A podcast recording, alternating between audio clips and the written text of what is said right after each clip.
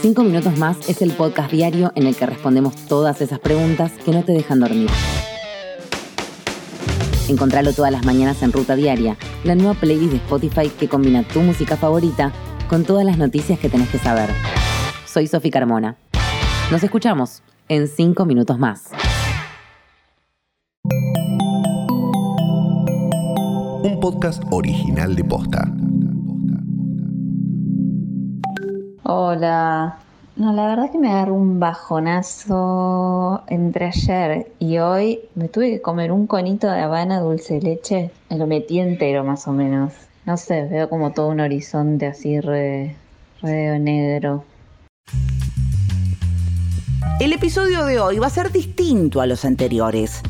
Hoy vamos a hablar de cómo nos sentimos, de qué nos pasa ahora que la segunda ola de coronavirus es una realidad, pero todavía no sabemos cómo la vamos a atravesar. Empiezo yo. Este es un audio que grabé hace unos días, cuando Lucila, que es la productora general de este podcast, me preguntó cómo me sentía. Hoy estoy, la verdad que un poco cansada, un poco angustiada porque siento que esto no termina más, bastante preocupada, bastante preocupada por las actitudes de algunas personas que no les importa o no entienden la gravedad de esta situación y que los ves de repente en la calle sin barbijo. Este es Leo, el editor del podcast. A mí la, cuarentena me dejó varias sensaciones. Eh, reconvertí mi trabajo y empecé a trabajar desde mi casa, lo cual me dio más tiempo para estar en familia. Pero lo que más extraño son las reuniones sociales, los asados y las reuniones con amigos. Durante el año pasado, las primeras semanas de la pandemia fueron silenciosas, extrañas, medio alucinadas. Era casi como si el mundo entero fuera parte de un experimento global, el principio de una película de la que no teníamos idea del argumento. Y después algunos nos acostumbramos al encierro, otros no tanto. Las semanas se convirtieron en meses y la pandemia en vez de desaparecer, cambió.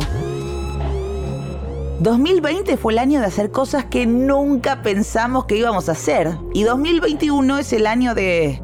Bueno, ese es el tema. No tenemos ni idea de cómo va a ser. Y ahora que nuestra fantasía de volver a una vida como la de antes se disolvió, estamos de vuelta tratando de entender qué nos pasa, qué se viene y qué vamos a hacer con eso. Bienvenidos y bienvenidas a Esto pasó posta. Soy Martina Sotopose.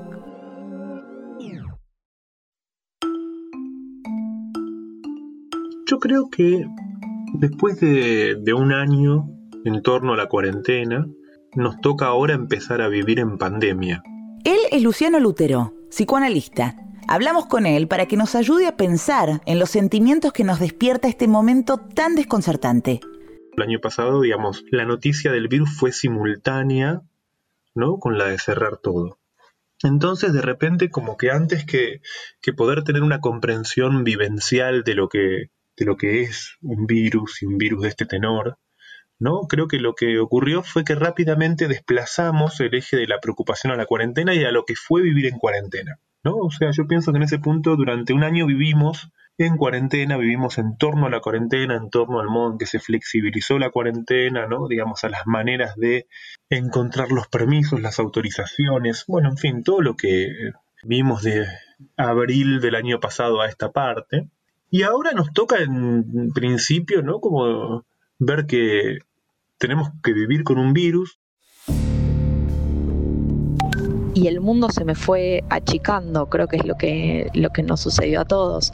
Me siento angustiada, preocupada, enormemente preocupada. Sí me pasa que tengo mucha esperanza puesta en que de verdad estos 15 días de repliegue ayuden. Si es un, ratito, nos lo bancamos todos. Si volvemos a estar durante meses sin eso, me angustia contra la angustia, cocinar escuchando música, salir a caminar sin rumbo y prestar atención a cosas arbitrarias, patentes, modelos de autos, las hojas que se caen ahora en otoño, cualquier cosa, mirar, estar como afuera, hacer deporte, ejercicio, chivar, chivar es fundamental, tomar vino, tomar cerveza, reírse, hablar de otros temas. mandar un mensaje en un chat de amigues y decir la estoy pasando mal y que vuelva energía positiva.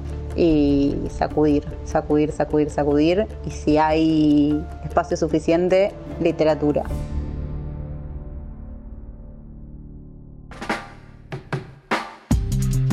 Levanten la mano los que nos pasamos todo 2020 pensando, bueno, queda poco, un poco más, un poquito más.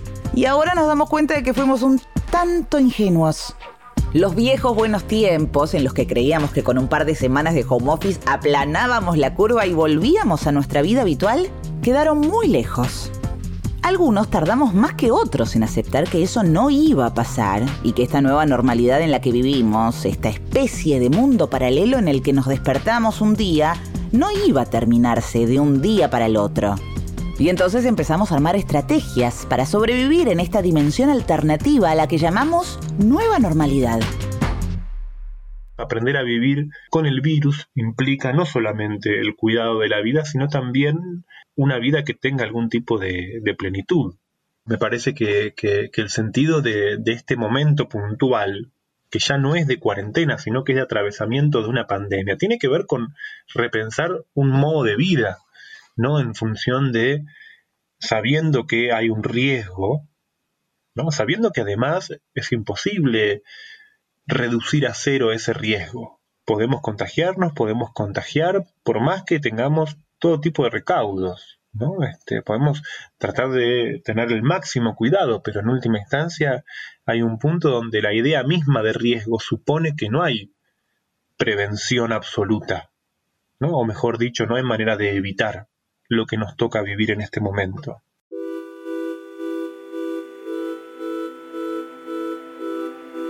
Creo que ahora sí siento ansiedad, porque se me vienen un montón de pensamientos al mismo tiempo a la cabeza y todos juntos y como que se, medio que se me acelera el corazón. Antes no me pasaba, pero bueno, pasó un año y estamos, o sea, estamos peor, estamos en el peor momento y no hay un horizonte, entonces creo que eso es lo que, lo que me genera más ansiedad enojada, por momentos muy enojada, no con el virus, sino eh, probablemente con, con, las reacciones de la gente que a veces me cuesta entender algunas cosas. Como personal de salud, mi, mi sentimiento principal es temor. Temor por ir a trabajar todos los días y, y por pensar que puedo traer el virus a casa. Me angustia leer medios, me angustia consumir medios masivos y ver que, que, no nos ponen en contexto real respecto a lo que está pasando en el mundo, que es durísimo. La chicana, el choque, eso me angustia. Entonces decidí esta vez consumir mucho menos medios, lo justo y lo necesario. Eh, me parece muy necesario el choque y, la inmadurez de, de muchos medios. Em, pero bueno, eso, hay que cuidarse. Me siento muy vulnerable realmente, muy vulnerable en este momento con un, con un virus que desconocemos en muchos de sus aspectos. Me angustia muchísimo no poder estar con mis hijas, no poder abrazarlas, no poder besarlas.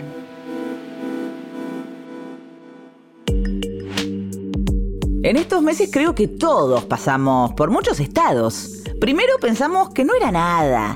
Después no podíamos creer lo que estaba pasando. Y después tuvimos mucho miedo y con la llegada del calor y del verano empezamos a relajar. Pero ahora, de nuevo, estamos con esa sensación de que se mueve el piso y no hay de dónde agarrarse. El tema es que ya no somos los mismos que antes de la pandemia, pero tampoco estamos igual que en marzo de 2020 fue un año en el cual no adquirimos la capacidad de cuidarnos. Y eso es comprensible en un sentido amplio porque en última instancia no se puede vivir por mucho tiempo con temor a la muerte. Vivir temiendo morir no es una... Rápidamente nos defendemos de eso, rápidamente nos queremos sacar de encima eso, rápidamente hacemos de cuenta que eso no está.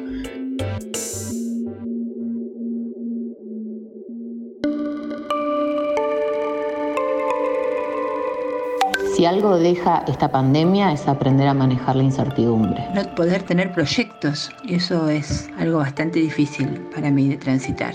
Nunca me llevé muy bien con, la incertidumbre y en este contexto me parece que a la vez que, se nos terminó la posibilidad de planificar, por lo menos en el futuro inmediato, tampoco tenemos la posibilidad de, de lo espontáneo en el día a día, ¿no? Todo es muy cuidado, muy medido, muy pensado, orquestado. Mucha incertidumbre. Mucha inseguridad, no puedo proyectar, no poder pensar qué va a pasar la semana que viene, cómo voy a trabajar la semana que viene. Eso creo que es muy agotador y lo digo aún desde mi más absoluto lugar de privilegio. Me resulta absolutamente impensable cómo están viviendo esta situación personas que además tienen que preocuparse por salir a buscar el mango para morfar, por nada, así, así. Me siento así un poco como, como sale este mensaje, desordenado, atropellado.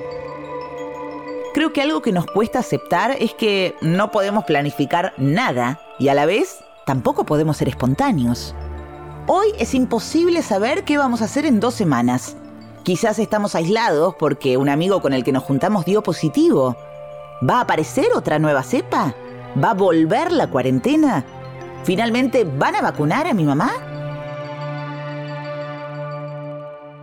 El ánimo en estos días es desplazar el temor, no es que la gente ignore que los casos aumentan y que esta es una situación preocupante, sino que se desplaza la preocupación ¿no? a qué va a hacer el Estado, qué va a hacer el presidente, qué va a hacer la provincia, qué va a hacer la capital y la bueno, en fin. La frase que más escucho en estos días, ¿no? A partir del aumento de los contagios, es bueno, y hay que ver qué hacen, ¿no? Digamos, es claramente, ¿no? Digamos, aludiendo, ¿no? A ver qué hacen los funcionarios. Entonces ahí se pierde esa dimensión, ¿no? Que es la de qué hacemos nosotros.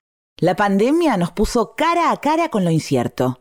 Creo que a cualquiera de nosotros le gustaría que alguien pueda decirnos cuánto falta para que pase todo esto. O por lo menos si en algún momento las cosas van a volver a ser como antes. Para hablar de todo esto que nos come la cabeza, conversamos con Valentín Muro, que además de ser filósofo, en posta es un amigo de la casa. Creo que lo que empieza a pesar más que cualquier otra cosa es el cansancio de la incertidumbre. Es decir, no, no podemos ni siquiera contar en que así va a ser el resto del año o los próximos dos años o lo que sea. Porque en última instancia, una de las cosas que más nos eh, pesa de lo que está pasando es no saber cómo va a seguir. Incluso sería más fácil lidiar con un montón de cuestiones de lo que nos pasa si tuviéramos alguna idea de que eh, tiene una fecha máxima. Valentín escribe un newsletter que se llama Cómo funcionan las cosas, en el que combina literatura, ciencia, historia y filosofía para hablar de cómo funcionan cosas tan distintas como extrañar a alguien, ser buena persona o tirarse de un trampolín. Valentín está en el espectro autista y por eso siempre dice que lleva toda la vida entrenándose para un momento como este justamente el, aislamiento redujo muchísimas de las presiones sociales que implica verse con otras personas o, participar de un montón de eventos sociales y generó más control. Entonces, en los primeros meses de, lo que de forma coloquial se llamó cuarentena, algunas personas de hecho nos vimos como beneficiadas por ese aislamiento. Es cierto que eso después de un tiempo también genera eh, hastío y de repente el riesgo que, se dio en, en muchas personas es el perder capacidades de socialización. Creo que lo que me empieza a pesar es que si bien disfruto del encierro, este encierro a medias que tenemos ahora me incomoda más incluso que el encierro absoluto, que es algo que obviamente no defiendo porque, porque no soy ajeno a las cosas terribles que, produce, pero de algún modo el que el ir y venir me afecta mucho más que las situaciones que son más bien claras. Además le preguntamos si el mundo prepandémico era tan previsible o si en realidad también era incierto, pero no lo sabíamos. Incluso podríamos pensar que la aparición misma de la pandemia demuestra que todo era más frágil de lo que pensábamos. Al fin y al cabo, todo lo que creíamos que no podía pasar, pasó. En cierto sentido, lo que sucede en la actualidad no es necesariamente más incierto que antes. En realidad muchas de las cosas que damos por hechas y en las que depositamos nuestra certeza, en realidad no tienen suficiente mérito para eso. Está esta idea justamente de que en sentido estricto no tenemos garantía de que mañana vaya a volver a salir el sol, pero bueno, tenemos algunos buenos motivos para pensar que de hecho así será. Y en eso lo que rompió el último año y medio, lo que generó fue la desconfiguración de un montón de esquemas que cuidadosamente fuimos construyendo para ganar certidumbre en, lo cotidiano. Entonces, la mayoría de cosas en sentido estricto se, escapan a, nuestros deseos y a, nuestra capacidad de prever lo que va a suceder, pero podíamos contar en que muchas cosas de algún modo iban a ser más o menos iguales a lo largo del tiempo. Eso es algo con lo que ahora no podemos contar. Y de hecho, no solo eso, sino que en términos de control, que es en última instancia a lo que apunta la, certeza o la incertidumbre, tenemos muy poco control acerca de nuestras propias vidas y estamos de hecho esperando anuncios em, al comienzo de la noche para saber cómo van a seguir siendo nuestras semanas. Entonces en eso lo que genera la pandemia no necesariamente es mayor incertidumbre, sino que hace de manera mucho más evidente e insoportable la incertidumbre que, incertidumbre que de hecho rige sobre nuestra vida, aunque no siempre nos percatemos de eso.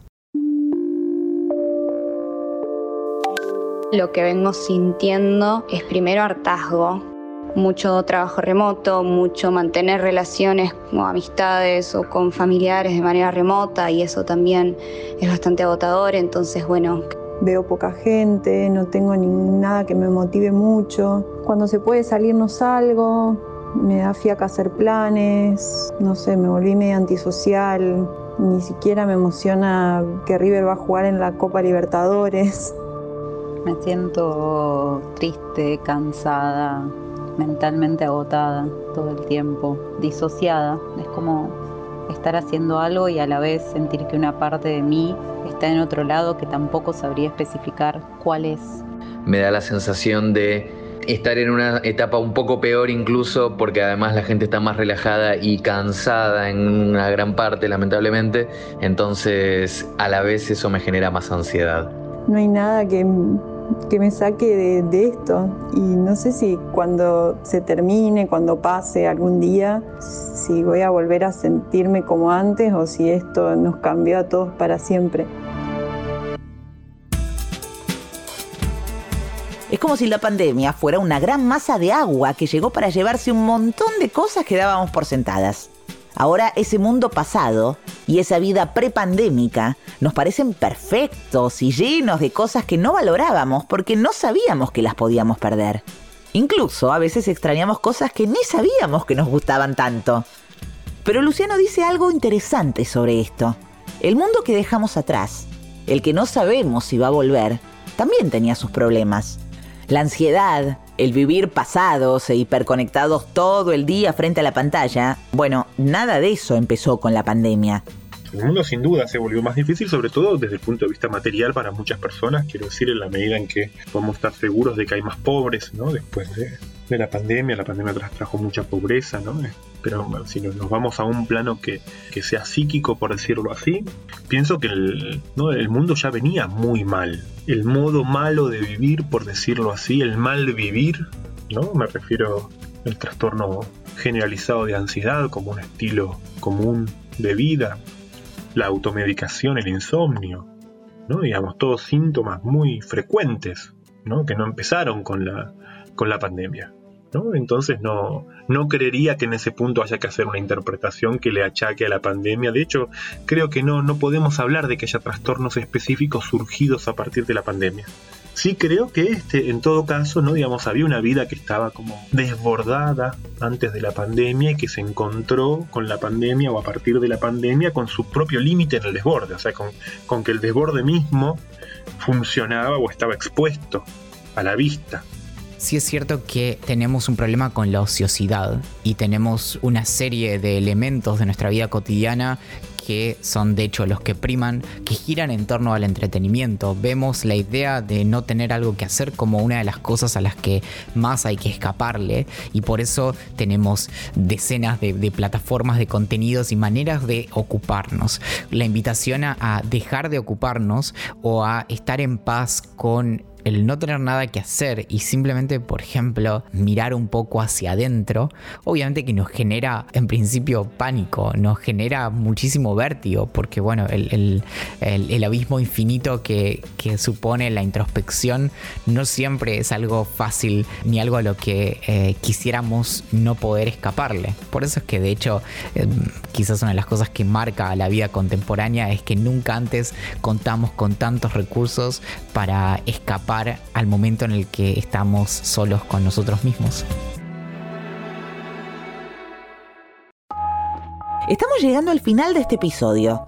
Para ver el vaso medio lleno, le preguntamos a Valentín y a Luciano si ellos creen que podemos aprender algo de la pandemia o si en realidad es un poco ingenuo buscarle una enseñanza a una situación como esta hablar de elecciones de la pandemia es bastante apresurado, pero sí podemos pensar en que, por ejemplo, entre las cuestiones virtuosas que trajo esta desgracia es que em, tuvimos que tener conversaciones constantemente acerca de las vacunas, acerca de la seguridad de las vacunas y de cómo funcionan las vacunas. También algo que queda es la manera en que eh, se discutió acerca de salud mental y un montón de personas de repente empezaron a entender y en cierto sentido, si, no a empatizar, al menos a tener cierta, eh, cierto nivel de compasión con personas que, por ejemplo, sufren de eh, ansiedad social, porque de repente un montón de personas que se habían creído que estaban muy estables y demás, se dieron cuenta de cosas que otras personas vivimos más o menos a diario respecto de lo difícil que es vivir en el planeta Tierra. Una cosa positiva es que tengo mucho trabajo y bueno, ese trabajo me ayuda gran parte del día a estar ocupada en, él y en, el trabajo y eso me ayuda. Empecé una carrera terciaria. Esta situación me permitió volver a estudiar y siento que de alguna manera fue una forma de, aprovechar el tiempo ¿no? y de mantener la cabeza ocupada. Me mudé de la casa de mi mamá y ahora estoy conviviendo con mi novio. Encontrarme a la noche jugando al bingo con amigas por Zoom, tomándome un vino yo sola acá en mi casa, eh, estuvo bueno. Fue un momento de em, parar la pelota y decir, bueno, qué es lo que tengo ganas de hacer, cómo quiero vivir, que fue algo que también em, creo que muchas personas nos preguntamos después de estar tantos meses encerrados en nuestras casas y poder tomar decisiones en función de, nuestros deseos. Y bueno, y sobre todo valorar un poco más las cosas, valorar el tiempo libre, valorar el deporte, valorar la salud física, la salud mental, como para que esto nuevo que viene no nos pegue tan fuerte. No queda otra que arremeter no hay otra opción que arremeter, hacer cada uno lo mejor desde el lado que le toque para que el golpe no sea tan duro. Este pedido de, replegar un poco las actividades sociales eh, me encuentra en un momento en que yo también estoy muy conectada con mi casa, con volver a armar mi, pequeño patio, con ganas de pintar, de, de poner linda mi casa en un momento para dentro mío. En ese sentido, me lo tomo con, mucha paciencia. Creo que algo va a enseñar la pandemia, pero no sé si a todo el mundo lo mismo. No sé si todos vamos a aprender lo mismo de la pandemia. Creo que lo que por ahí no haría es esperar de antemano ¿no? algún tipo de, efecto didáctico general. Creo que tanto las perspectivas del estilo de vamos a salir fortalecidos o mejores de la pandemia, como aquellos que dicen que no vamos a, la pandemia va a radicalizar el individualismo, ¿no? Me parece que, ahí no haría ningún efecto general. Sí creo que nos vamos a mover en ese espectro. Y como suele ocurrir, algunos aprenderán algo, otros no aprenderán nada, en fin. Creo que cuando uno confía en sus propios procesos, aunque viva situaciones que son desagradables, que son penosas, ¿no? Tener confianza en los propios procesos de elaboración es lo que hace que una vida sea auténtica. Y para mí eso es lo más importante en un momento como este. No sé si tenemos que salir enriquecidos, fortalecidos, ¿no? Me parece que también esos eslogans del estilo de lo que no te mata te fortalece, ¿no? Son un poco también triviales, ¿no? Pero sí me parece que la, poder pensar en términos de elaboración, de perspectiva de elaboración, ¿no? Digamos, hace que no seamos los mismos después de haber vivido algo. Y eso también nos posiciona de forma diferente respecto de la realidad. Y me parece que en última instancia eso es lo que quiere decir tener una perspectiva constructiva con el mundo, a veces cuando no lo podemos cambiar.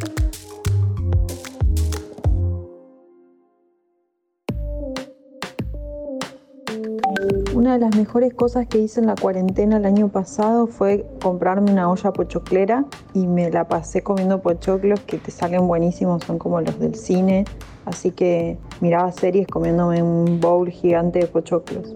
Che, mira, a mí no, yo la verdad que no siento que me haya afectado, no, no siento el cansancio, ni el hartazgo, ni el hastío del que, del que habla todo el mundo. A mí me, toda la vida me gustó estar solo, encerrado en mi casa y la verdad es que lo, lo estoy disfrutando muchísimo. El ruido de los autos, gente cansada, la gente enojada. Yo puedo trabajar ahora tranquilo desde mi casa, en silencio, escuchando música, sin que nadie me joda. El balance es bastante positivo y me, me podría bancar tranquilamente algunos meses más de, de pandemia y, y cuarentena. De haberlo sabido antes hubiese aprovechado, no sé, ir a más fiestas antes de que llegue la pandemia. La verdad no pensé que el apocalipsis iba a ser tan lento y tan aburrido.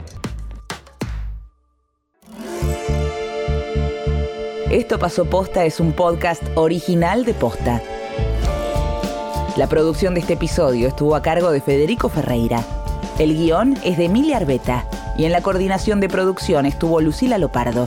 Nuestro editor es Leo Fernández. En la producción general, Luciano Banchero y Diego del Agostino.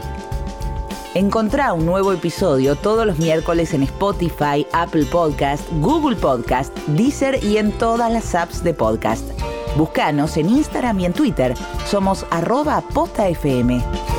Soy Martina Sotopose y esto... Pasó Posta.